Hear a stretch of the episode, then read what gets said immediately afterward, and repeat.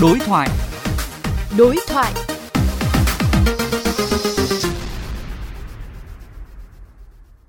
Các bạn thân mến, hiện cả nước có khoảng 7 triệu người khuyết tật, chiếm hơn 7% dân số từ 2 tuổi trở lên. Mặc dù chính phủ đã có nhiều chính sách hỗ trợ người khuyết tật, nhưng hiện nay người khuyết tật vẫn gặp nhiều khó khăn trong việc hòa nhập cộng đồng, cụ thể là tiếp cận giao thông và tìm kiếm việc làm.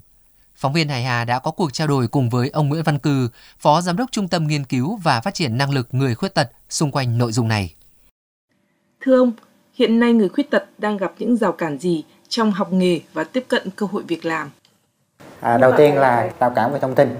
Người khuyết tật và gia đình của người khuyết tật chưa có nắm được những cái thông tin ừ, liên quan đến là các cái trường nào có thể đào tạo nghề cho người khuyết tật rồi họ lại suy nghĩ rằng là ờ, họ so sánh với người không khuyết tật là, ủa, bây giờ nó lành lặn như vậy, đi đi học, đi làm còn thất nghiệp thì huống chi là người khuyết tật? Dẫn đến là gia đình có suy nghĩ như vậy, gia đình mới hạn chế cái cơ hội học tập của người khuyết tật. Và bản thân gia đình và người khuyết tật cũng không biết được những cái này nào nào có thể đào tạo và những cái nơi nào có thể tuyển dụng.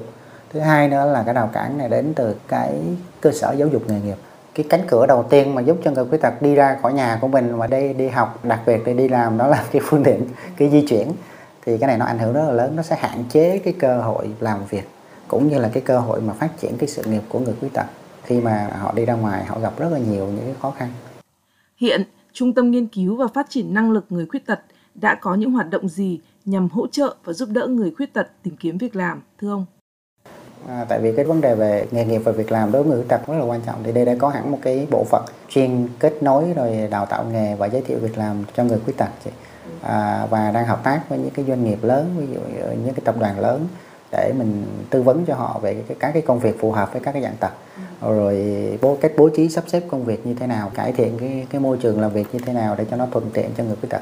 Thì DD đang tư vấn cho các doanh nghiệp lớn là như vậy và để tuyển dụng người khuyết tật cho họ thì bình quân hàng năm là DD sẽ giải quyết được việc làm được cho khoảng à, 50 người khuyết tật. Và thực ra cái con số 50 thì nó cũng không có, có lớn. Cái vấn đề mà chúng tôi ờ, gặp phải đó là cái người khuyết tật người ta ờ, bị hạn chế cái cơ hội học nghề vậy có rất ít người khuyết tật có khoảng chưa tới 8% là người khuyết tật có trình độ tay nghề. Do đó là mình kiếm những người khuyết tật và đáp ứng được yêu cầu cho của doanh nghiệp thì rất là khó.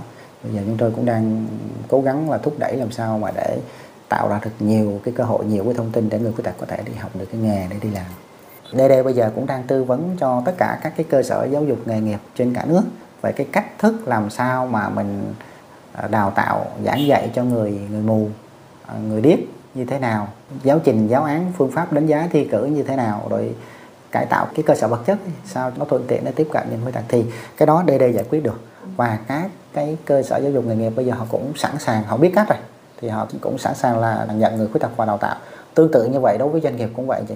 À, vấn đề bây giờ là làm sao mà để truyền cái thông tin này. Mình mình có thể là đưa cái thông tin này đến những cái vùng sâu vùng xa đến những cái gia đình và người khuyết tật ở vùng sâu vùng xa để họ nắm bắt được cái cơ hội đó thì mới tăng được cái trình độ nghề nghiệp cái giáo dục của người khuyết tật lên. Thì lúc đó mới mới quyết được vấn đề việc làm một cách hiệu quả nhất. Để giúp người khuyết tật có thể dễ dàng tiếp cận và hòa nhập cuộc sống ông có đề xuất gì ạ? Ở thành phố Hồ Chí Minh thì DD có ờ, hợp tác trực tiếp với bên sở giao thông vận tải, với trung tâm vận tải hành khách công cộng là cái đơn vị mà điều hành cái xe buýt, thì cũng đã làm một số cái giải pháp. Thứ nhất là tư vấn cho những cái nhà chờ nó được xây dựng tiếp cận cho người khuyết tật. Rồi cái xe buýt làm có cái loa để báo lên cho người khiếm thị phải có cái dòng chữ led chạy chạy để cho người người điếc hoặc người người người có khó khăn về nghe nói họ nhìn họ biết được là khi nào đến điểm nào khi nào xuống. Rồi cũng có đào tạo cho đội ngũ tài xế bắt tài liên quan đến cái giao tiếp với cái cách thức mà hỗ trợ cái người người khuyết tật lên xe. À, rồi cái đó cũng xây dựng cái đường dây nóng vậy vâng xin cảm ơn ông.